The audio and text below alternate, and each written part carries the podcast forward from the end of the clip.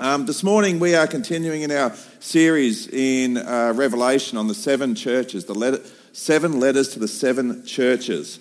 And uh, we're into the third week of that. So we've got the church of Pergamum. So if you've got your Bible or the Bible on your phone or something, can I encourage you to open up to Revelation chapter 2 from verse 12? Um, and we've seen uh, previously that there's a bit of a structure to how the letters generally are, are written and given to the churches. And we see this format there where um, there's generally a, a description of Jesus, which matches something from chapter 1 of Revelation. There's a commendation, so here, here's something that's going well. Uh, quite often there's a complaint, um, and then a correction to the complaint, and then a promise. And so, again, that's the sort of structure we'll be looking at this morning as we look at this letter to the church of Pergamum. So I want to read the passage to you. It'll be on the screen, but have a look along if you've got it in front of you. And um, I'm reading from the NLT version. It says this. It says, Write this letter to the angel of the church in Pergamum. This is the message from the one with the sharp two-edged sword.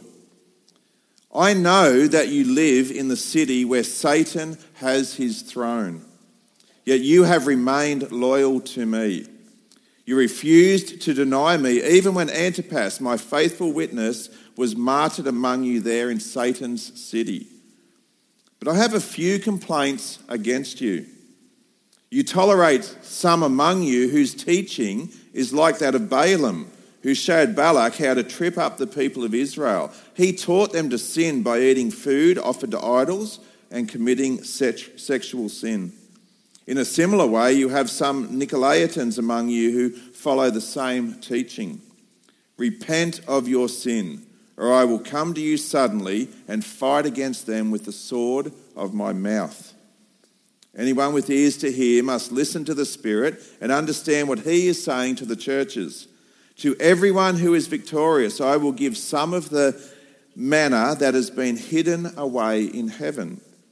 And I will give to each one a white stone, and on the stone will be engraved a new name that no one understands except the one who receives it. Clear as mud. Yep, so we all understand what that's about, and um, we can move on. So I read that you know, a little while ago. Uh, I'm going, what does some of that mean? What do we do with some of that stuff? Um, so let, us walk through just sort of step by step and, and, see what's going on. And, and to start with, is to the church in Pergamum. So, Pergamum, a city that was renowned for um, just being the center of Asia Minor, modern day Turkey. Um, in the first week, we, we looked at the letter to Ephesus, and there was a bit of tension between particularly Ephesus and Pergamum as to which was the, the dominant city, the capital city, the one with the most influence. And uh, Pergamum, great emphasis on medicine and psychology. Um, people came from all over the world for physical healing. There, there was a god, I, I, can't even pronounce his name, but um, one, of, one of the healings that they used to come for, you would lie in this chamber and you'd have snakes just crawl all over you because uh, this god was represented by the image of the snake. Which, interesting, interestingly enough, the medical profession, what's the symbol for the medical profession? Yeah, snake, yeah. yeah. So, anyway, um, I'm finding out all these little things. And uh, so, this was all part of what was happening in Pergamum. Um, there was three big temples for worship of the emperor. Remember, the Roman Empire was still dominant at this time. Three massive temples where emperor worship was conducted. Um, it also had the great altar of Zeus, Zeus was one of the Greek gods, the, the, big, um, the big head honcho. Big altar there of Zeus, and we'll talk about that a little bit later. Um, and there was a big uh, temple for Athena, the goddess of wisdom and war, who was actually the favorite daughter of Zeus. So, idol worship, emperor worship, and in that place, the church is present. Where if you said Jesus is Lord, not Caesar is Lord, you could lose your life. And here's this church operating in that space. So then we get to the uh, name of Jesus, and, and it says in the passage, This is the message from the one with the sharp, two edged sword. Interesting name for Jesus. the one with the sharp two edged sword. And if we look back in Revelation chapter 1, in verse 16, we read that Jesus held the seven stars in his right hand, and we know the seven stars are the seven churches, and has a sharp two edged sword that comes from his mouth.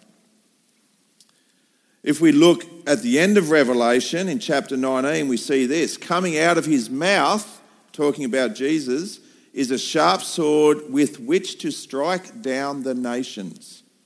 So there's a sense that the sharp two edged sword coming out of the mouth of Jesus is a, is a piece around judgment. There is judgment through his word, there is judgment through who he is in his character. And so there's this, as we go down a bit further, we read in Hebrews that for the word of God, you probably know this passage, the word of God is alive and active, sharper than any double edged sword. It penetrates even to dividing the spirit and the soul, joints and marrow. Judges the thoughts and attitudes of the heart. And here's this sense that the Word of God is coming as a, as a judgment piece because people's actions, people's lives, people's beliefs, um, everything the way people operate can be set up against a perfect standard, which is the Word of God. When we look into this a little bit further, we've just finished a, a series looking at the book of 1 Peter. And in 1 Peter chapter 4, you may remember this passage, but um, I'll just have it up there. So the people of God, so the church, are actually judged first. And we see here, however, if you suffer as a Christian, Peter is saying, don't be ashamed, but praise God that you bear his name. For it is time for judgment to begin with God's household. And if it begins with us, what will be the outcome for those who do not obey the gospel of God? And so, aligning all this, we see Jesus through this letter to the church in Pergamum saying, the, the judgment is going to start with you. You are the ones who represent me. You are the ones who bear my name. You are the ones who show the, the people around you what I'm truly like. And I want to ensure, God's saying, that, that you are aligned with who I truly am. And when we, when we go off track, that judgment comes in. Not, not, don't always think judgment as, as severe punishment, but judgment is I'm making a judgment call so I can realign you. I'm judging the situation. I'm putting it so this is the standard it needs to be. Maybe you're operating here, so I'm going to judge that and say that's not how I want it to be, and can I realign you? And so we get this sense that, that Jesus is doing this with this church in Pergamum. Then it goes on in verse 13 of our passage. It says, I know that you live in the city where Satan has his throne. Pretty strong words. Yet you have remained loyal to me. You refused to deny me, even when Antipas, my faithful witness, was martyred among you there in Satan's city. Now, the imagery used with Satan's throne, Satan's city, we just get this sense that that this was a, a city, literally a city, full of people where Satan was at home, where, where the, the dark powers of this world were running rife. And Satan and anything that was anti God was right at home in that place. It was the, it was the seat of, of, of power. It's, it's, nearly like you get this idea of a throne being um, just the personal seat and residence of the person who's in control of the place. And that's what it's saying about Satan. Then it mentions this guy, Antipas. Um, and we know through history that this was a guy who, who lived in Pergamum. He was actually appointed by the Apostle John, who's writing this letter. He's appointed by John to be the bishop of Pergamum. And uh, he, was, he was executed by the Emperor Nero, the Roman emperor and pretty gruesome. So, on this altar of Zeus that was there in the city, there was a massive bronze, hollow bronze bull. And so, Antipas, tradition says and history says, he was arrested, accused of, of being against the emperor. So, he was tied up, he was placed inside this hollow bronze uh, bull, and then they lit a fire underneath, and he was literally roasted to death. And so, this is the type of thing that was going on in the city. And so I love the fact that this guy gets a mention because John's saying to those who have remained faithful, even when you saw that stuff happen, you remained faithful. How hard would that be? And so there's some of the things that we're talking about. So then we have the commendation. The commendation in this piece is, You remain true to my name. Remember, I just said that part of the Christian's role is to represent the character and nature of Jesus to the people around them. That is reflecting somebody's name. And so they remain true to that. And you have not renounced your faith. Now, that's an interesting word, faith. When, when we use the word faith, so if I, if I asked you, do you have a faith? Or are you a person of faith? Um, I'm not sure what comes to mind for you, but quite often we can think that if I have faith, that means there's a certain set of things I believe to be true, therefore I have faith. But we need to go a little step further than that because if, if there's anything we think about to be true, we only really believe it to be true if it shapes our actions and our behaviour. You can say, I believe something, but if your actions and behaviour don't align to what you say you believe, you don't really believe it.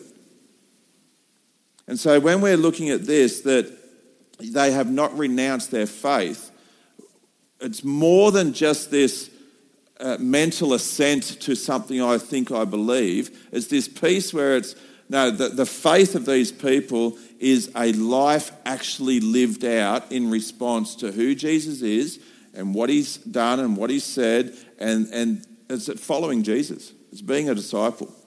It shapes your actions and behavior. And he's saying to a bunch of people in this church, You have not renounced that, which is a really cool thing.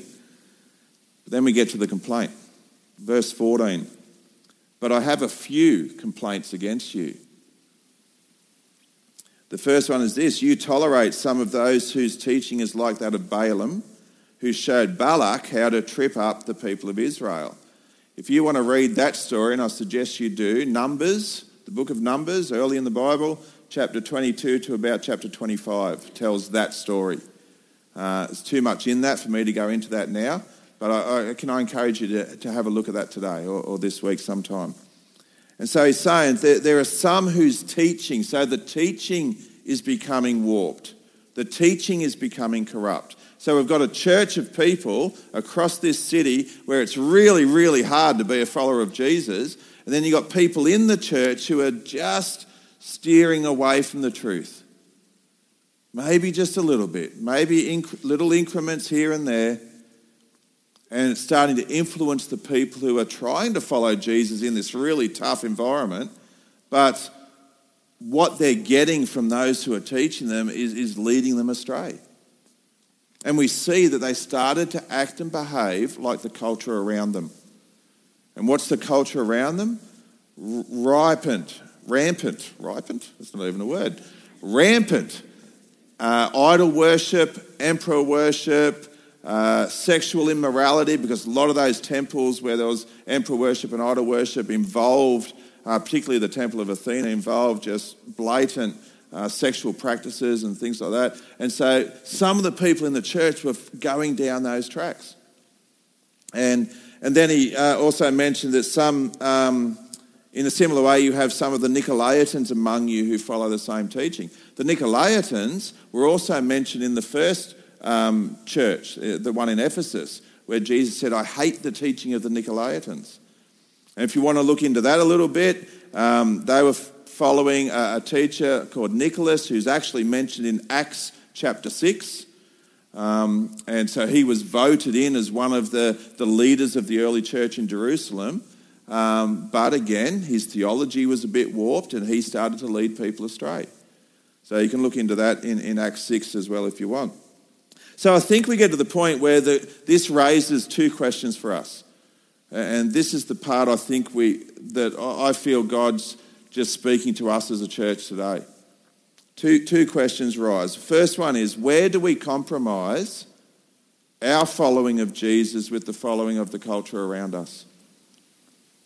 At what points, me personally, you personally, do we compromise following Jesus by following the dominant culture around us. And as I reflected on that a little bit this week as I was preparing this, uh, it's nearly scary to go there. If we're really honest with ourselves, now I say I believe Jesus is Lord. So do my actions and behaviour reflect that Jesus is Lord of my life? Or do I live like I'm Lord of my life? Because the dominant culture around us says, you are the most important thing in this world. You are number one. Look after yourself. It's all about you. Just that itself, I'm going, oh, okay, I've got some work to do there.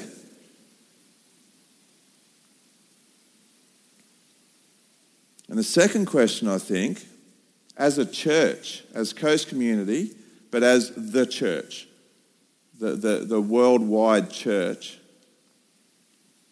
where do we compromise our call to being obedient to Jesus? We can come along and meet as a group of people and do some real nice stuff that sounds good. But are we being obedient to what Jesus has called us to? You read a lot of the letters in the New Testament, particularly the letters Paul wrote, most of them are about church communities, how, how to do life together, the one another's. You know, support one another, prefer one another, love one another, encourage one another. And too many of us can have church experiences where that's not, our, that's not the case. So, even as the church, are we being obedient to what Jesus has called us to do? And so, as I'm reflecting on all this, I'm thinking, what's the key here? And uh, I'm praying, I'm going, what's the key in this for us?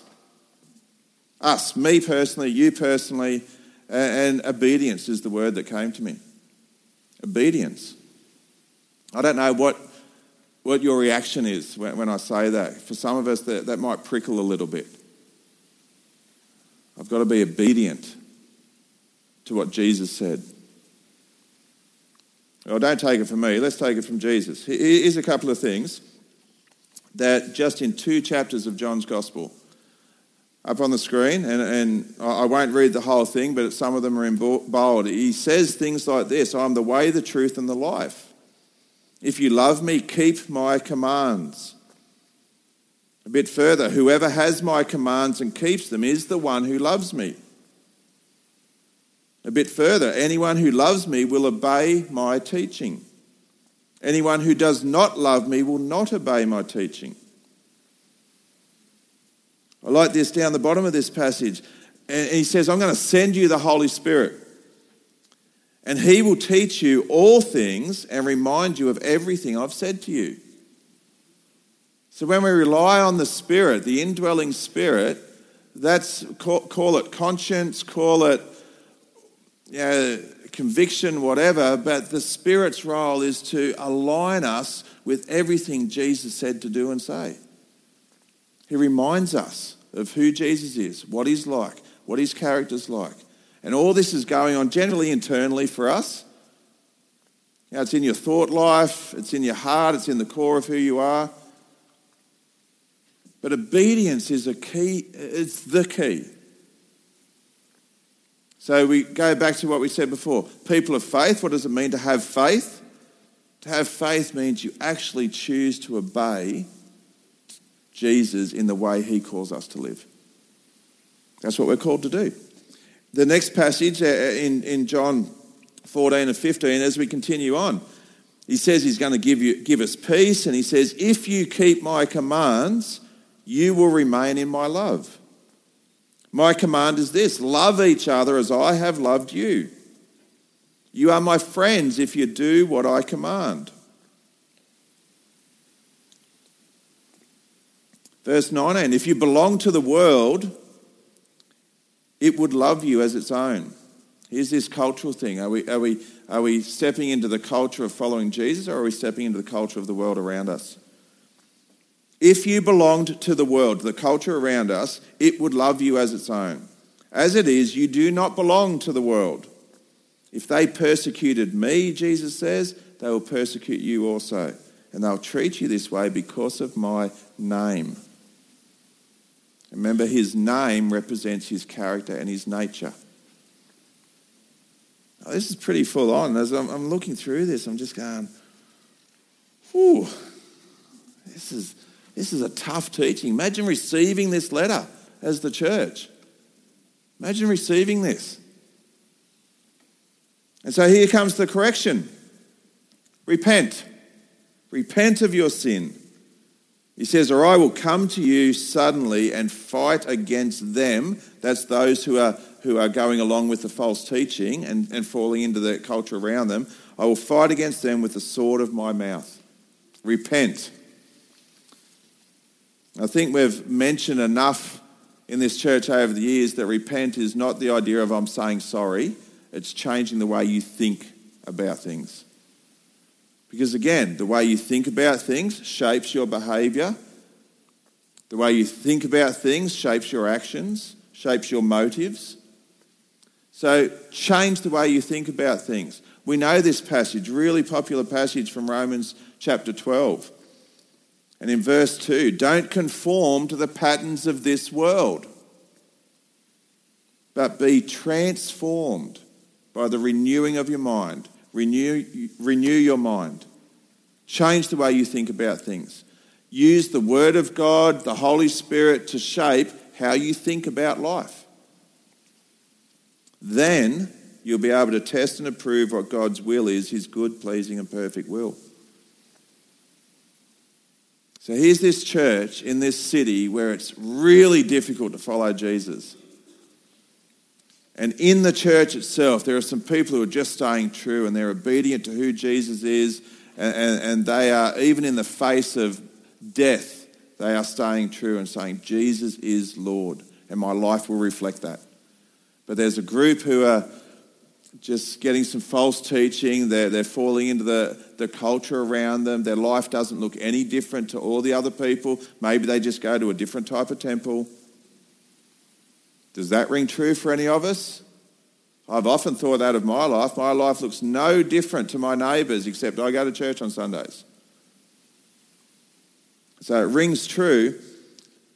And then, through all that, there's a promise.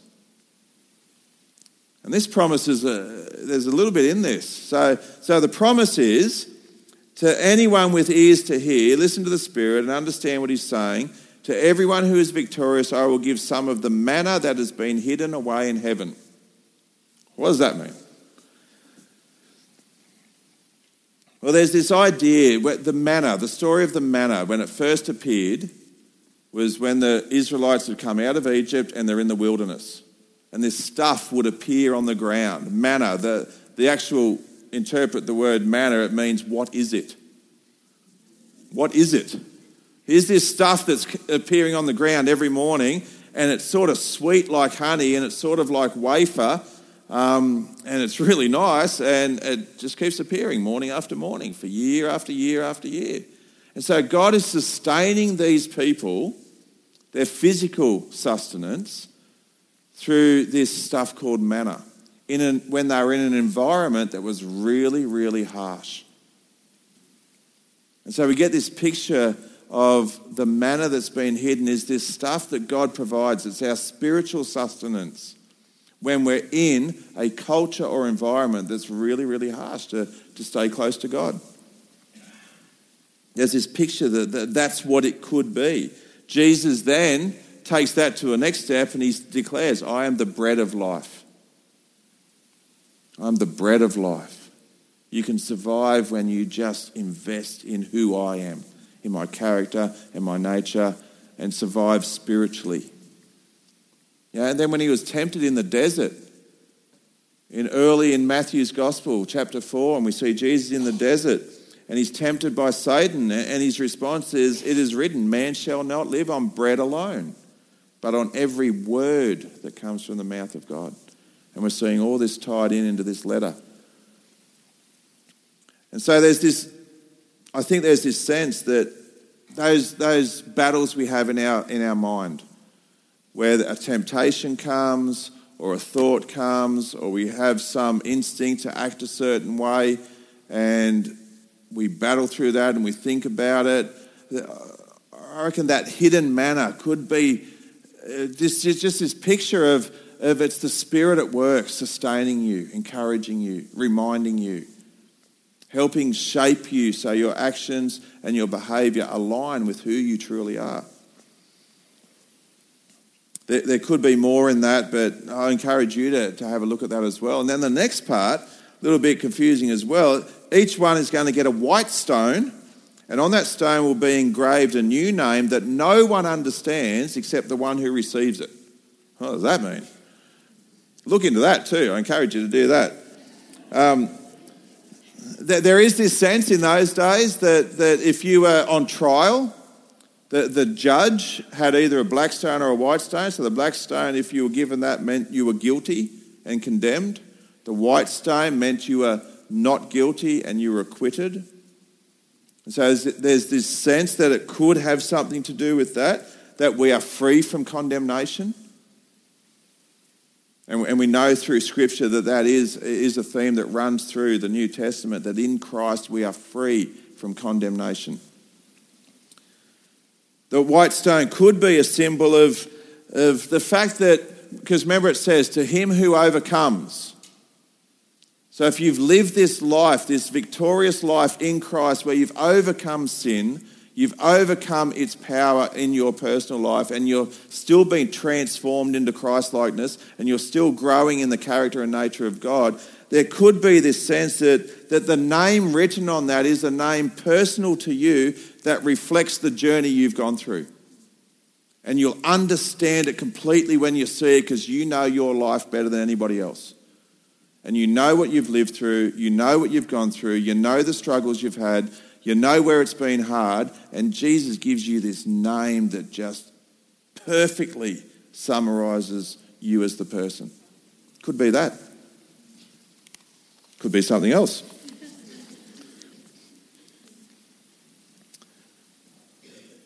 In, um, in the end of Revelation, I'll just skip a slide um, through. At the end of Revelation, it says this this is about Jesus in chapter 19. It says, His eyes are like blazing fire, and on his head are many crowns, and he has a name written on him that no one knows but himself. And we're going to get a name written on a stone that no one knows but us.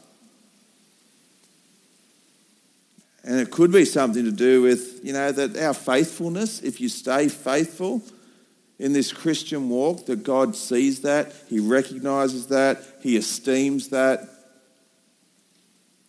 And maybe it's a name that's just between you and God. Maybe this name on the stone is a, is a name of God that represents God and His character that, again, is just perfect for you. I, I don't know. I don't know the answer.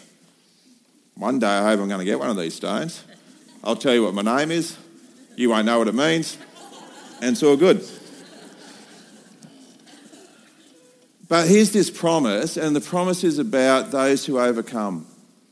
There's going to be something special where God sees you and recognizes that. And, and it would be like this reward. I think it would be, you know, I was thinking of you know, playing footy growing up, you'd get a few trophies, and you know, I had trophies for most consistent and uh, the best back or the best something. And, and yeah, that doesn't summarize everything, but uh, it's like going to get this thing that just completely encapsulates who you are. Who knows? But at the end of all that, to those who overcome, to those who stay faithful, there will be this life with God that cannot be taken away where He has sustained you through this earthly existence so you can be in an intimate relationship with Him in, in an eternal existence. No more battles to overcome, no more sin to get in the way. You're actually a new creation. And, and we finish with this little verse from Paul's writings to the Corinthians where he says, Therefore, if anyone is in Christ, the new creation has come. The old is gone and the new is here. That's actually worth celebrating. Let us pray. So, Jesus, as we read this letter to the church in Pergamum and we look at us today as your church, as your people, as your children, I just ask that you will give us the courage to look at our lives through the prompting of your Spirit, through the gentle conviction of your Spirit. And in those areas where we may be reflecting the culture around us more than, than the character and nature of you, I ask that you would gently just point those out to us. Give us the, the boldness to step into repenting in those areas, changing the way we think about that. I love the fact that you call us to do this as community because it's so hard to do this on our own. And we can be those people who do all those one another's for each other, that love and support and encouragement. And as you promise to us through your word that to those who overcome, you will sustain us with your manna, you will sustain us through your spirit. You will give us what we need when we're in an environment where it's just hard. And you know what we face.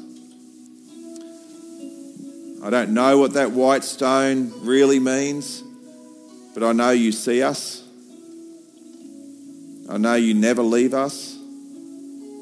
I know you're always at work in shaping us to become more like yourself. And I know you're always at work in your creation, drawing all of your creation, every man, woman, and child, back to yourself. So I just thank you for your salvation. I thank you for your spirit. I thank you for your love and your faithfulness. And as a church, as individuals, we just want to be those people who, who reflect your name in all that we do. We ask that you would help us in that day by day, moment by moment, for your glory. Amen.